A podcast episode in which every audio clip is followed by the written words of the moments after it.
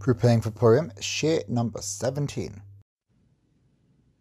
So yesterday why Mordechai wouldn't bow down, either because Haman had some form of idol on his clothes or in his hat, Mordechai refused to bow to the idol, or because he was proud and would not demonstrate any type of reverence or respect to a non-Jew, he didn't have that attitude about his Judaism. Traditionally, we view Mordechai as correct in his actions. From a young age, we're, we're trained to perceive Haman as the evil and dangerous, and Mordechai as acting correctly. But I wonder, how many people today would view Mordechai's persistent refusal to honor Haman? After all, his actions led directly to Haman's scheme of annihilating the Jews. Would Mordechai find himself open to criticism, according to either of the motives that we have articulated? Was he not being overly frum at the risk of endangering the whole Jewish people? Was his Jewish pride maybe a source of, of great concern? Whichever of the opinions one follows, Mordechai could not have asserted that he was not honouring the idol. But in fact, he was bowing. He could have asserted, I'm not bowing to an idol, I'm honouring a prime minister. Might Mordechai not have relied on a, some sort of legal leniency in his situation? Was the sole option at Mordechai's disposal of acting so provocatively towards Haman? According to our second medrash, the issues are further sharpened. Mordechai wages a battle of status, of egos with Haman. But once again, are any of the issues so weighty as to endanger the fate of the Jewish people?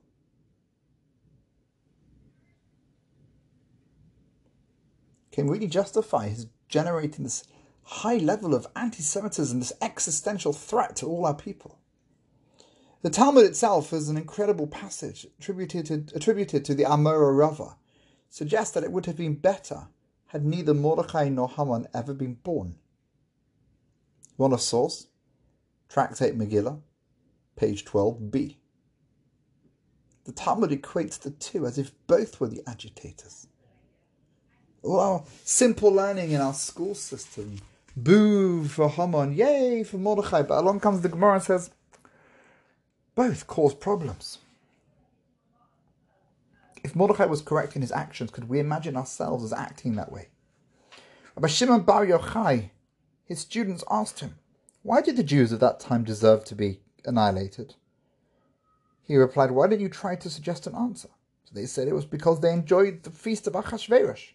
But, responded Rabbi Shimon, the Jews of Shushan should have been punished. What about the Jews of the rest of the world that didn't turn up? They replied, Well, why didn't you give us an answer?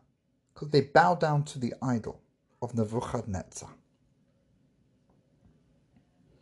So one answer is more challenging than the other.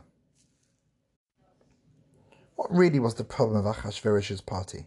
Was it the wine, the entertainment? Maybe it wasn't appropriate. Someone to suggest that, you know, I can hear you saying it, yeah, but they had, they had the vessel there from the Beis Hamikdash and it was inappropriate.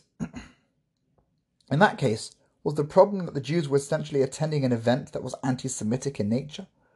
Stupidity, perhaps, but hardly a sin. Now, of course, there are considerable problems with attending a party of this sort.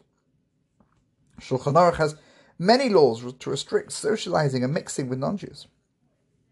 The prohibition against wine, bread, cooking by a non-Jew are all aimed at restricting mingling, thereby reducing the possibility of intermarriage. But the Jews of Shushan are faced with a dilemma.